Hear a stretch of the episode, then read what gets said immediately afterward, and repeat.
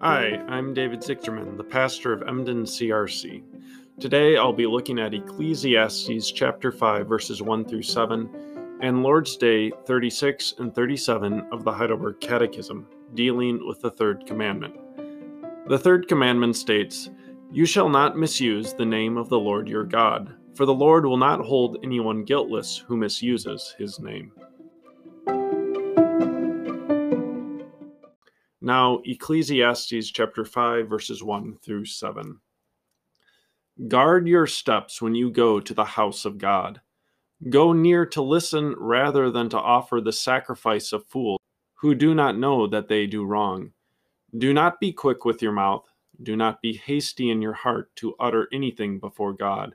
God is in heaven and you are on earth, so let your words be few. A dream comes when there are many cares, and many words mark the speech of a fool. When you make a vow to God, do not delay to fulfill it. He has no pleasure in fools. Fulfill your vow. It is better not to make a vow than to make one and not fulfill it. Do not let your mouth lead you into sin, and do not protest to the temple messenger, My vow was a mistake. Why should God be angry at what you say and destroy the work of your hands? Much dreaming and many words are meaningless. Therefore, fear God and from Heidelberg Catechism, Lord's Day 36 and 37. What is the aim of the third commandment? That we neither blaspheme nor misuse the name of God by cursing, perjury, or unnecessary oaths, nor share in such horrible sins by being silent bystanders. In summary, we should use the holy name of God only with reverence and awe, so that we may properly confess God, pray to God, and glorify God in all our words and works. Is blasphemy of God's name by swearing and cursing really such serious sin that God is angry also with those who do not do all they can to help prevent and forbid it? Yes. Indeed, no sin is greater or provokes God's wrath more than blaspheming his name. That is why God commanded it to be punished with death. But may we swear an oath in God's name if we do it reverently? Yes, when the government demands it, or when necessity requires it, in order to maintain and promote truth and trustworthiness for God's glory and our neighbor's good. Such oaths are grounded in God's word and were rightly used by the people of God in the Old and New Testaments. May we also swear by saints or other creatures? No. A legitimate oath means calling upon God as the only one who knows my heart to witness to my truthfulness and to punish me if I swear falsely. No creature is worthy of such honor.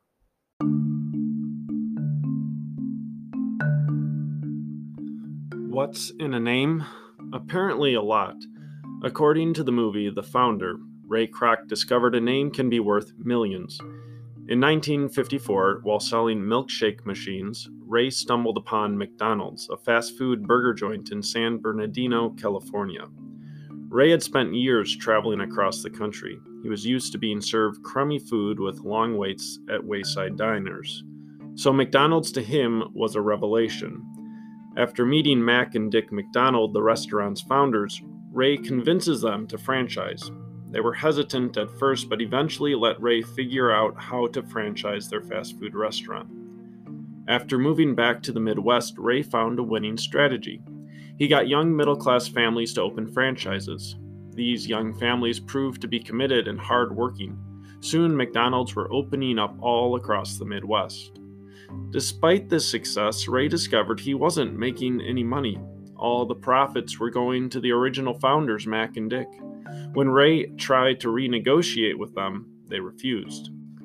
So, Ray played hardball. He created his own corporation that bought up all the land McDonald's restaurants were on.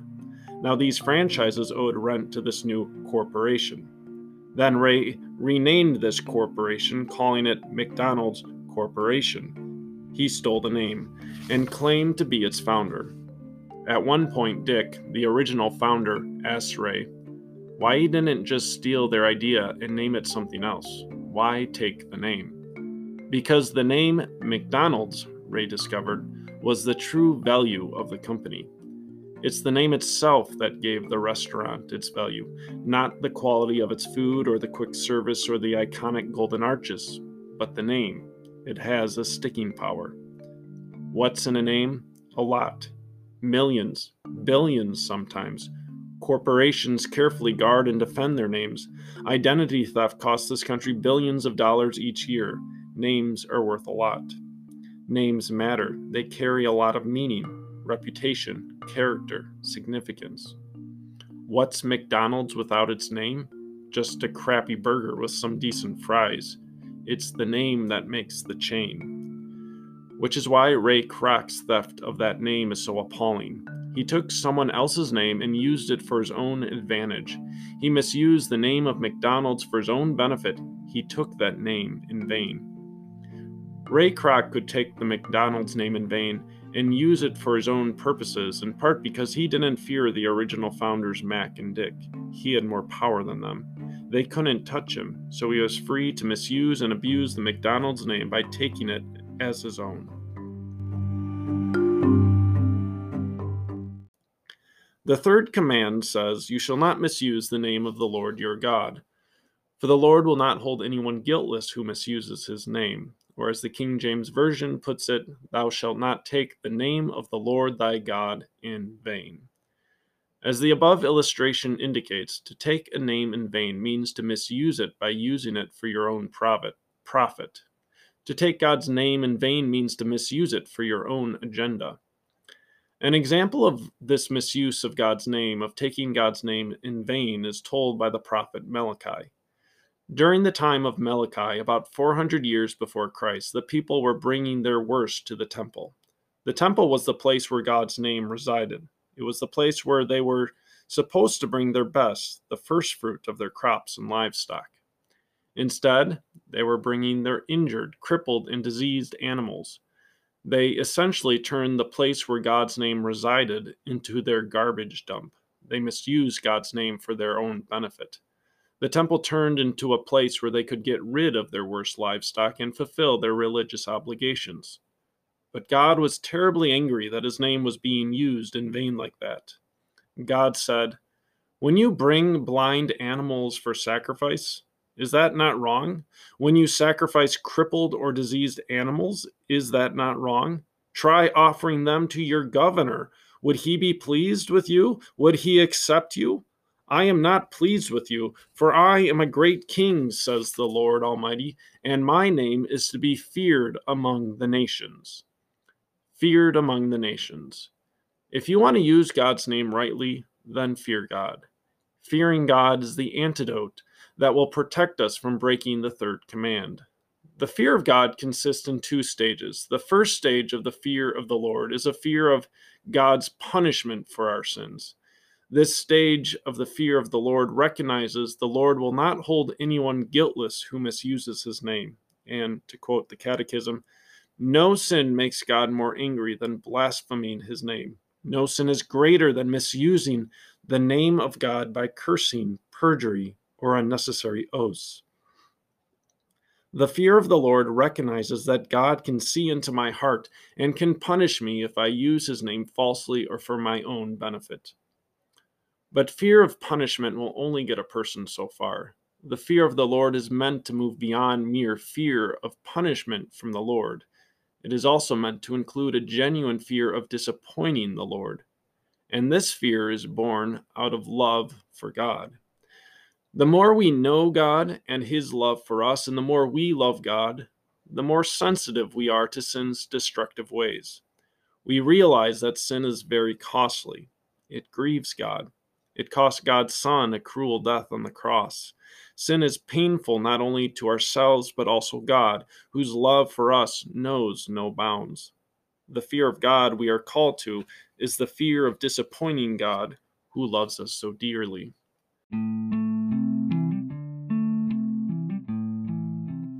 A story that illustrates these two fears comes from my high school soccer days. One of my teammates was caught drinking alcohol. He had to sit out a few games as punishment, among other things. When he was finally able to practice with us again, I remember overhearing him talking with the coach. The coach asked him something to the effect of, What do you regret most? And my teammates reply went something like, I definitely regret having to miss these soccer games. That's the fear of punishment at work. But then he went on to say, But the thing I really regret, the thing that makes me never want to do something this stupid again, was seeing the pain and disappointment in my parents' faces. That was the fear of disappointment. It was born out of his love for his parents. It made him see more clearly than the punishment how bad his failure was and how badly he needed to change. That's what the fear of the Lord calls us to. Not only to recognize that our sin can justly be punished by God, but more importantly, that our sin pains and disappoints God. The fear of God makes us instead to want to use the holy name of God only with reverence and awe, so that we may properly confess his name, pray to him, and praise him in everything we do and say. That is why the fear of the Lord is pressed upon God's people by the teacher of Ecclesiastes. He knows that fear of God alone will keep us from breaking the third commandment. And what he says remains relevant for us today, because using God's name to our own benefit, to enrich ourselves, always remains a temptation. The poet Sietze Buning wrestles with this in his poem The Sea of Forgetfulness. In this poem, lightly edited for clarity's sake, the main character, Willem, agonizes over who benefited more from his Christian worship, God or himself. From his nursing home bed, he said,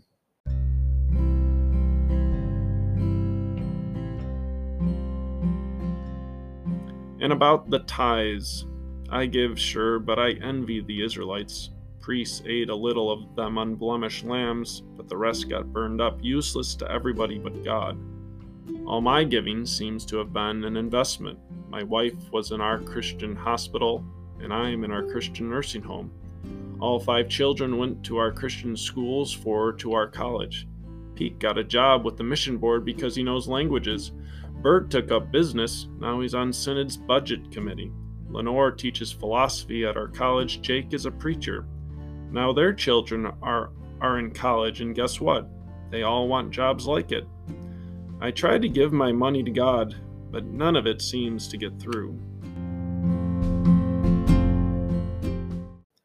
The Christian bubble seems to have benefited Willem pretty well. Now he is beginning to wonder, perhaps too well. Did he use God to enrich himself, he fears? Ancient Israel went to the temple to benefit themselves. Do we ever do the same? God was angry with them. Would he be any happier with us? Against this backdrop, Ecclesiastes has some urgency. Guard your steps when you go to the house of God. That is, be careful when you go to worship. Be careful when you gather in Christ's name. As Jesus says, wherever two or three gather in my name, there I am with them. As Sidney Greidanus comments, think about what you are about to do. You are going to the house of God. You are going to the place where the Almighty Creator stoops down to meet you. So guard your steps. Think of Moses meeting God at the burning bush. God said to him, Remove the sandals from your feet, for the place on which you are standing is holy ground so guard your steps. How should we guard our steps? By going near to listen rather than to offer the sacrifice of fools. The sacrifice of fools is hypocrisy. It's offering up our worst or least, but claiming it is our best or the most we can do. It is giving only for show, or worshiping only to impress our neighbor, or praying only to win the praise of man worship that ultimately enriches ourselves rather than blesses the least, last, and lost and glorifies God's name. But God wants us to come into his house ready to learn, slow to speak, quick to listen, in humility and with a teachable spirit. The teacher of Ecclesiastes reinforces this point with his second point Do not be quick with your mouth, do not be hasty in your heart to utter anything before God. Do not be like those who babble on and on, Jesus would later say, who think they will be heard because of their many words. Do not be like them, for your Father knows what you need before you ask Him. Rather, pray by saying, Our Father in heaven. Do not go on babbling, for God is in heaven and you are on earth. Therefore, let your words be few. Be few. Fools babble on and on, thinking they can manipulate God by their many words, but in reality, they are just taking God's name in vain. When we gather together to worship, the teacher says, Come to listen. Next, use a few words while you pray. Don't babble. Third, keep your vows. When you make a vow to God, do not delay in fulfilling it. He has no pleasure in fools. Fulfill your vow. Vows, or oaths, are common in the Bible. As the Catechism states, oaths are approved in God's Word and were rightly used by Old and New Testament believers. For example, when Jacob fled from Esau, he made a vow that if God would watch over him and protect him, then he would serve God faithfully the rest of his life. When Hannah asked God for a child, she vowed she would give her child back over to God as a Nazarite if he would answer her prayers. To quote again Sidney Greidanus, today in church we still make vows to God. When we marry in church, we promise before God to live together as husband and wife till death do us part. When we present our children for baptism, we promise to instruct them in the Christian faith and lead them in Christian discipleship. When we are ordained as officers in the church, we promise to fulfill this calling faithfully. And in a surprising number of hymns, we make promises to God. For example, O Jesus, I have promised to serve thee to the end. And take my silver and my gold, not a mite would I withhold. And teach me, O Lord, your way of truth, and from it I will not depart. The point is, we must keep these promises if we are indeed to worship God with reverence and awe, and not in vain. The teacher knows how prone we are to worship God in vain, to vow and not fulfill, to speak many words and not realize what we are saying, to babble and manipul- manipulate to get God to do what we want, to give and only enrich ourselves. Because we are so prone to do this, the, t- the teacher concludes Therefore, stand in awe of God. That is, fear God. Fear God, who not only is terribly angry with the sins we commit and threatens them with punishment, but is also deeply pained by them, who suffered and died for them, who endured the torture of the cross for them.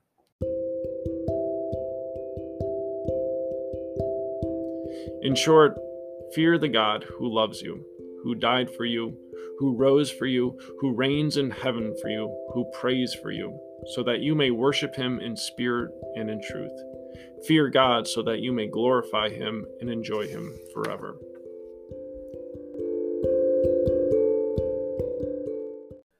Thanks for listening. My next sermon will be on Acts chapter 20, verses 1 through 16, and Lord's Day 38 of the Heidelberg Catechism, dealing with the fourth commandment.